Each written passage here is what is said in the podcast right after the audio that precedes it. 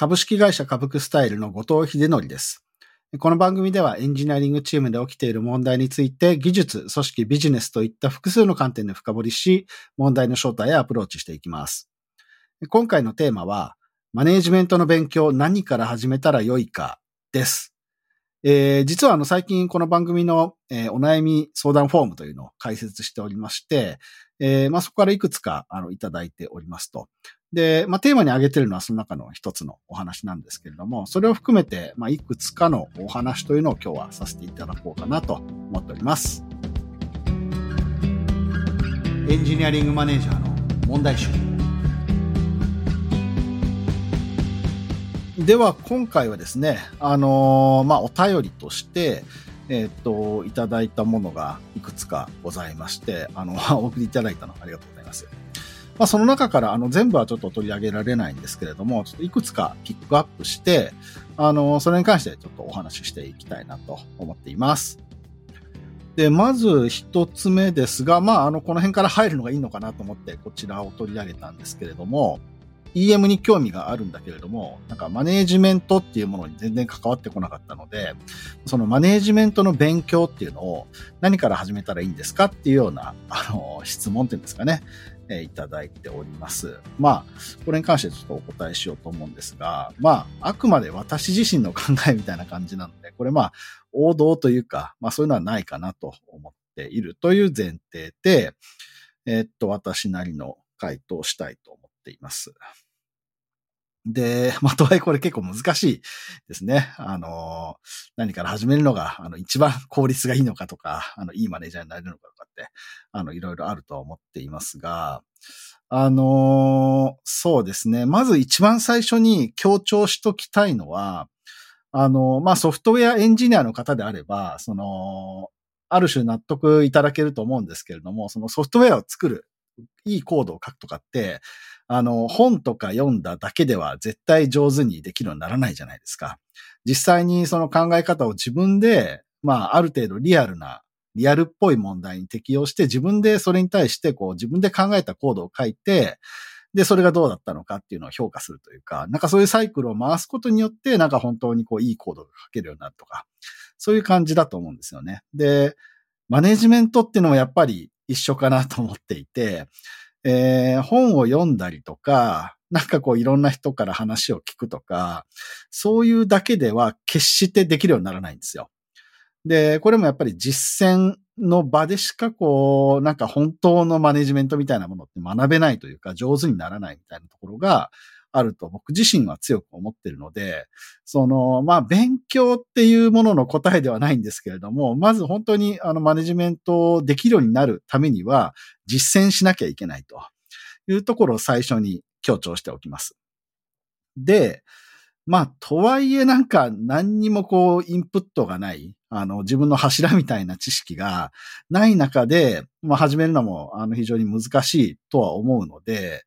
で、何を柱にしたらいいのかぐらいは、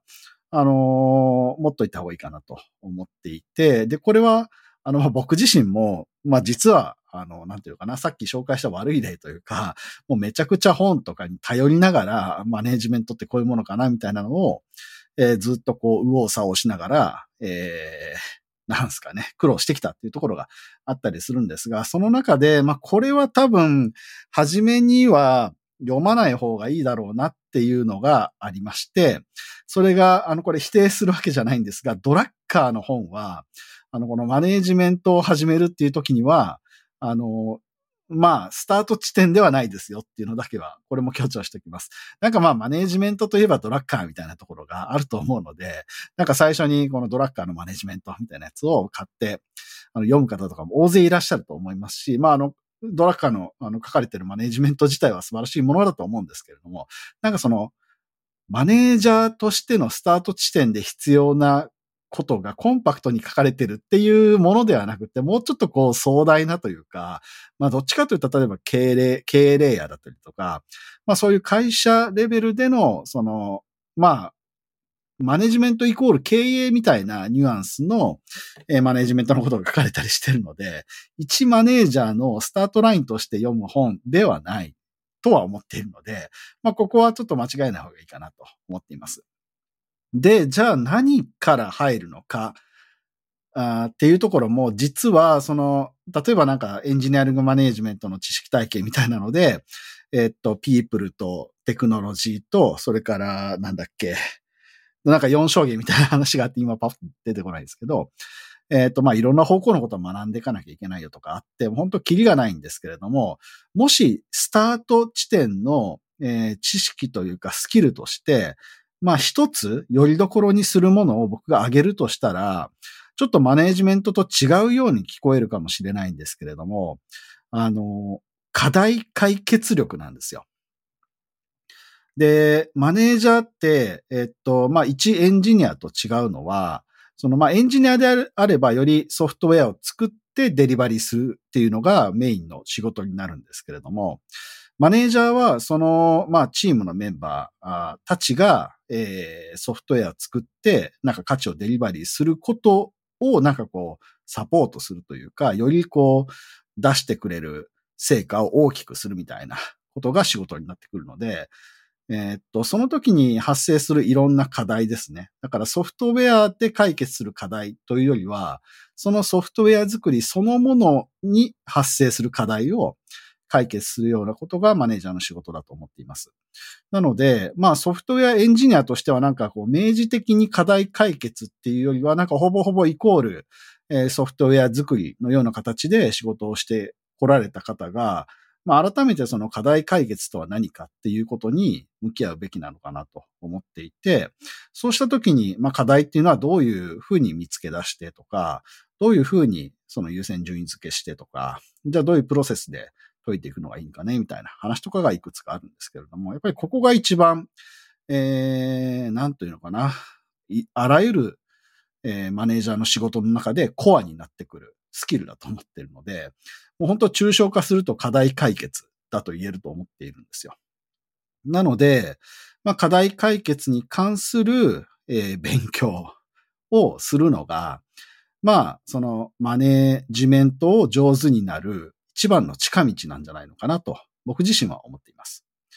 で、まあその課題解決みたいなタイトルの本だとかもありますし、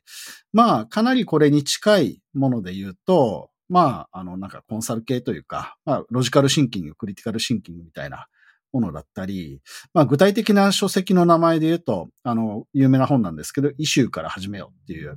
えー、本だとかがあるので、このあたりで、まあ、課題解決って大体こんな考え方でやると、あの、効率よくやれるんだよなとか、まあ、そのあたりを抑えるのが一番いいのかなと思っています。はい。というのが、まあ最初の話ですね。で、まあ繰り返すと、やっぱりとにかく、えー、実践あるのみなので、えー、本を読むだけで終わらせずに、えー、どのようになんかこう、試せるのかっていうところまで持っていくと、まあマネージメントの勉強というか、マネージャーとしてのその訓練っていうんですかね。えー、それをスタートすることができると思ってますので、まあこれ組織によって何ができるのかっていろいろ違うと思うんですけど、そうですね。例えばまあ、あのー、なんていうのかな。ま、あのー、まあ、すでにチームに EM がいて、そこで、まあ自分もマネージャーやってみたいっていうんであれば、その EM のなんかこう、補佐的なこう役割みたいなのをなんとかこう、設けてもらって、まあ、こう、一部の役割だけ持たせてもらって、こう、スモールスタートするみたいなこととか、まあそういうのをこう、提案したりですね。もしそういう仕組みがなければ。まあなんかして、こう実践できる機会っていうのを、えー、作っていくのが、まあ一番いいかなというとこですね。で、あと、まあ、そうですね。まあこれ、そのマネジメントの勉強を何から始めるのかっていうのとちょっとコンテキストが違うんですけれども、やっぱりその実践でしか学べないっていうようなタイプの、こう、知識、えー、スキルというか、まあこういう分野のことって、えー、すでにうまくやってる方々の、まあ、経験から学ぶことが非常に、えー、たくさんあると思っていて、マネジメントに限らずなんですけれども。で、そういう時ってやっぱりその経験してる人をこううまく見つけて、えー、メンターになってもらうっていうのも、えー、マネジメントをこう上手になる近道の、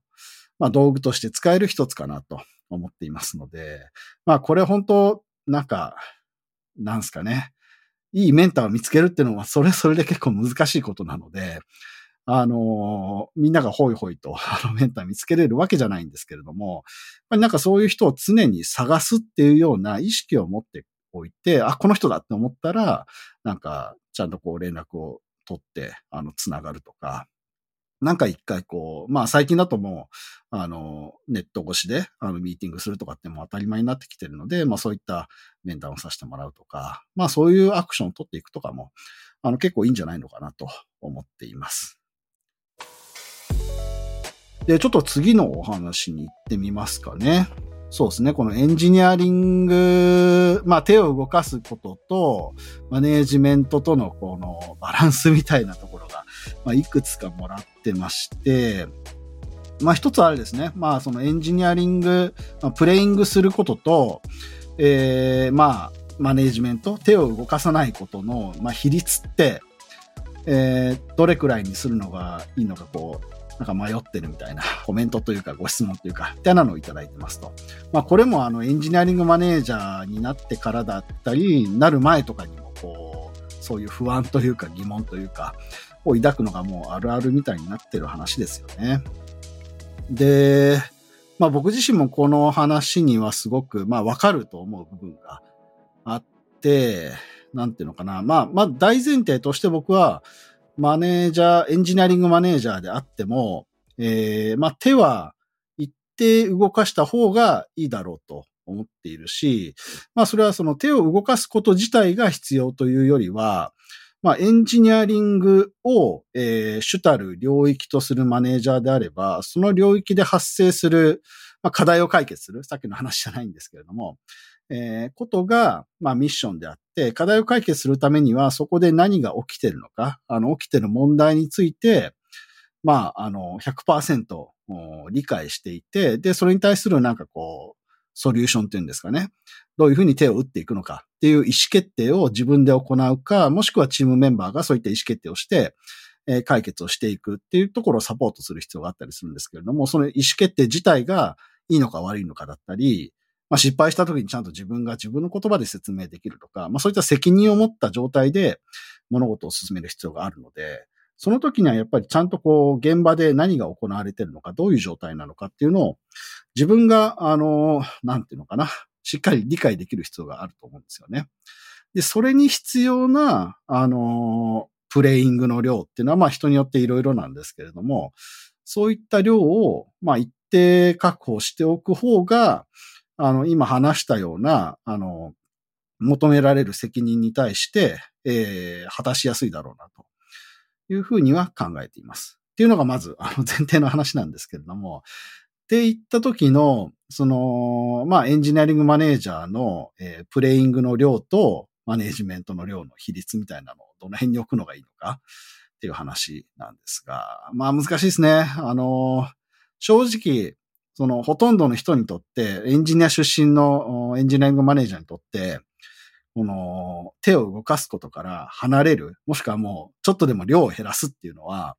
最初ものすごい恐怖なんじゃないかなと思うんですよね。あの、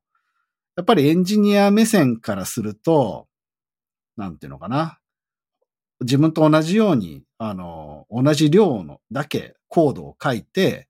えー、同じレベルで会話ができる人っていうのが、もしくはもっとハイレベルに会話ができる人っていうのがなんか尊敬対象というか、えー、まあその人の言うことなら聞こうか、みたいに思える、まあ、あの、一般的なラインかなと思うんですよね。で、少なくとも自分たちが抱えている問題に対して、自分たちと同じ程度に理解できない人の言うことを聞こうとは思わないと思うんですよ。で、そういう状態になってしまうんではないかという恐怖がすごく最初芽生えると思うし、まあ僕自身もそうでした。なので、まあそういうなんかこう、なんだろうな、信頼を失っちゃうみたいな恐怖感があるので、まあそもそもその恐怖感からエンジニアリング、プレイングの量を減らせないっていうところがあるのかな。なんかそういうジジレンマみたいなものがあるんじゃないのかなとは思っています。まあ合わせて、あの、エンジニアリングの時に出してた、なんか成果っていうんですかね。あの、実際に自分がコードを書くことによって出してた、えー、価値みたいなものが、マネージャーになった途端に、なんかそれをこう、やることを減らして、別のやり方でなんかこう、成果っていうものを、えー、出さなきゃいけないというような、あの、ことが求められるんですけれども、まあそっちってなんかこう、明示的に何かこう、ソフトウェアとしてアウトプットされるものではないので、なんかそちら側の成果の感覚に、あの自分のなんで、なんていうかな、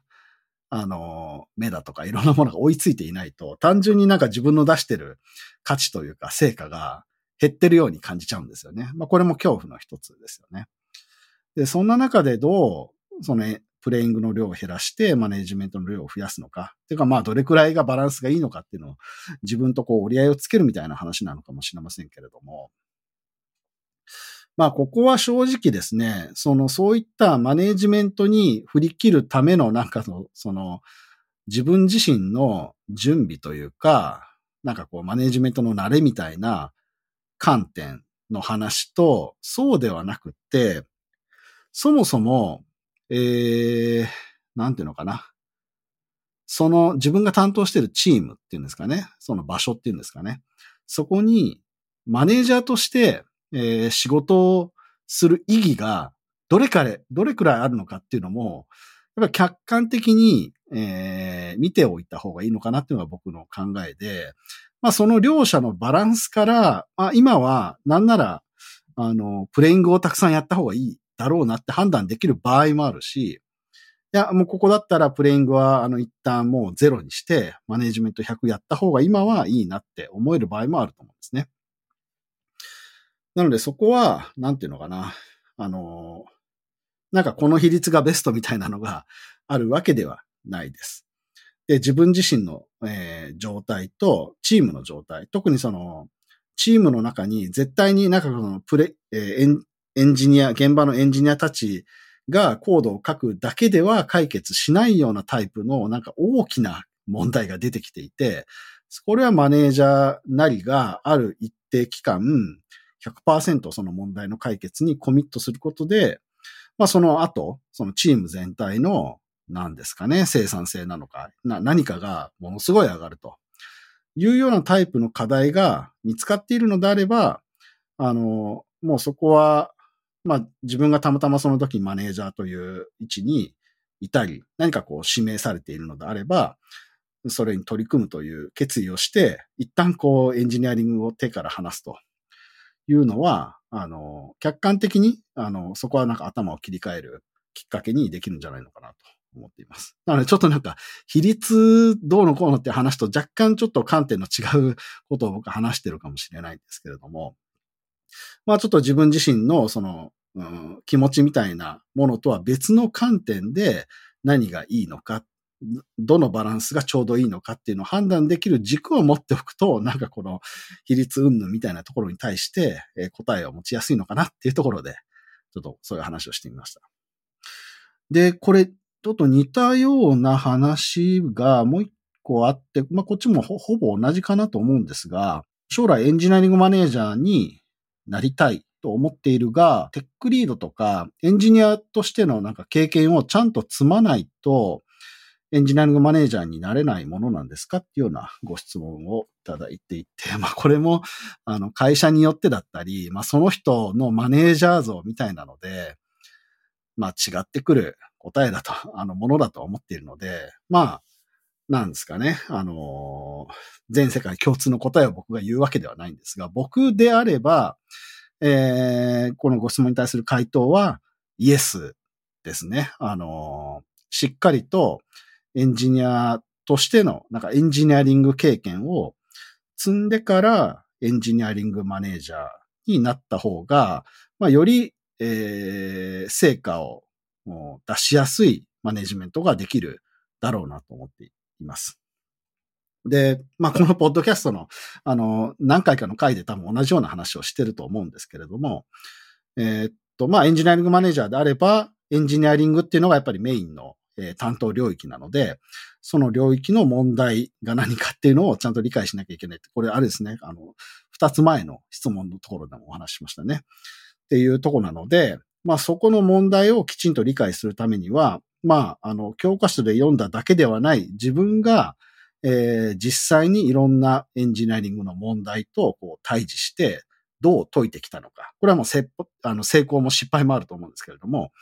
えー、そういった経験を通して、あのー、なんていうのかな。自分であれば、こういう判断をするっていうような、なんかこう判断軸みたいなものが一定、えー、自分の中に形成されていて、まあそういったものを使って、えー、まあ現場で行われている、まあ現場で発生している問題を、えー、どういうふうに解くのか、今解くべきなのか、そうじゃないのかとか、なんかそういうことに対して一定のこう判断ができてくるっていう、えー、とこだと思いますし、まあそういった判断力を使って、えー、まあマネジメントしていく、チームの課題を解決していくっていうことなので、ここはやっぱり、あの、きちんとエンジニアリングの経験を積んだ後にエンジニアリングマネージャーになった方が、まあ、あの、いいマネージャーになれるんじゃないのかなと思っています。もう一つ行きましょう。これちょっと違う観点のものなんですが、僕の好きなタイプの話なので取り上げていますが、ちょっとマネジメントではない話ですね。えっと、ドメイン駆動設計などのソフトウェアエンジニアリングについて、自分の考えをすごく深めていくっていうか、自分自身での理解というか、なんかそういうのをこう、持っていくには、なんかどうしたらいいんですかみたいなご質問というんですかね。いただいてますと。まあなんすかね、なんかそういうものって絶対必要なのかどうかって僕もわかんないんですけど、まあ僕はそういうものを、えー、なんていうのかな、これ、なんかこう、ソフトウェア感というか、ソフトウェアエンジニアリング感というんですかね。自分はこういう感じでソフトウェアエンジニアリングというのを見ていて、えその中に対してなんかこういういろんな考え方が出てきたときに、えー、それはなんかこう自分のソフトウェアエンジニアリング感の中では、なんかこういう位置づけですよっていうふうに、こう、ある程度分類して対処できるとか、まあそういうふうにできた方がいいだろうなと僕自身は思っています。で、まあなんかそういうのをどうやって持つのかっていうお話かなと思っていて、これ、まあ何回か前のポッドキャストでもお話ししたことなので、まあそちらも聞いてもらえるといいなと思ってますが、で、そうですね。あとまあ、これ、まあ今日の最初の質問で答えたこととも関係しますけれども、結局なんかその課題解決というか、あの、ソフトウェアエンジニアリングもやっぱり何かこう、目的があってやってることですよね。と思ってます、基本的には。なので、まあ、どういう課題に対して、どう、まあ、なんていうのか、まあ、その、課題もやっぱり、こう、方向性があるというか、あ、どういう目的を持って何かを見たときに、なんか課題が浮かび上がってくるみたいなものだと、関係性だと思ってるので、まあそういう課題解決だったり、えー、まあそれに対して自分がどういう、えー、解決方法をこう仮説として立てて、えー、持っていくのかというかですね。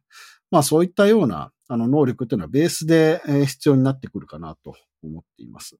まあドメイン駆動設計だったりソフトウェア設計だったり、まあいろいろそこでの方法論だとか、まあそういうことに対するなんかその一つ一つのことっていうよりはなんかそれ全体をそう総合した、統合した、えー、中での、こう、理解を深めるっていうような話かなと思ってるんですけど、そうですね。あの、なんていうのかな。結構、その、視野というか、なんかこう、まあ視野ですかね。あの、広げることが非常に重要だと思ってるんですけど、まあこれが、でもなかなか難しいかなと思っています。例えば僕が、あの、ソフトウェアエンジニアとして、まあ、いろんな勉強を始めたみたいな時っても、オブジェクト思考みたいなのは出てきていて、まあ、むしろそれが全盛期みたいな時だったんですね。なので、まあ僕も、こう、その流れに乗ってというか、これが今は一番いいものなんだろうなと思って、オブジェクト指向みたいなところから、ソフトウェア設計だとか、まあ、コーディングの仕方とかも学んでいったみたいなところがあったりするので、なんか僕のベースはそこにあるんですけれども、じゃあ僕はなんかオブジェクト指向だけをずっと突き詰めてやってきたのかっていうと、そうではないんですね。まあもちろんそのオブジェクト指向自体に、あの、すごくソフトウェアなんですかね、ソフトウェア作りに対する新しいパラダイムを持ち込んだという価値があるのは、あの、それはそういうものだと思ってるんですけれども、まあ僕自身はなんか、それだけにとらわれ、うん、囚われるっていうのはちょっとネガティブな言い方なので、ちょっと失礼に当たるかもしれないので、まあ、そういう意図ではないんですが、その一つのものにこだわるというよりは、もう少し広く、ええー、まあ、プロフェッショナルとしてのソフトウェアの作り手として、ソフトウェアエンジニアリングというのをどう見るのかっていう点では、なんか一つのパラダイムだったり、まあなんか手法に、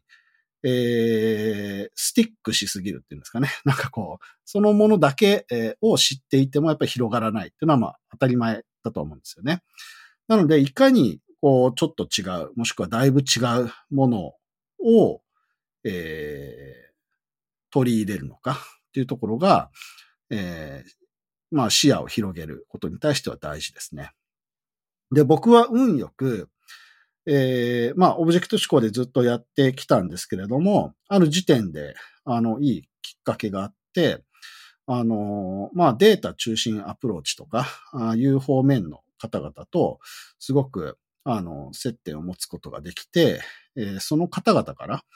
あの、僕が今までやってきたソフトウェアの作り方と、まあ、似た部分もあれば全然違う部分もある、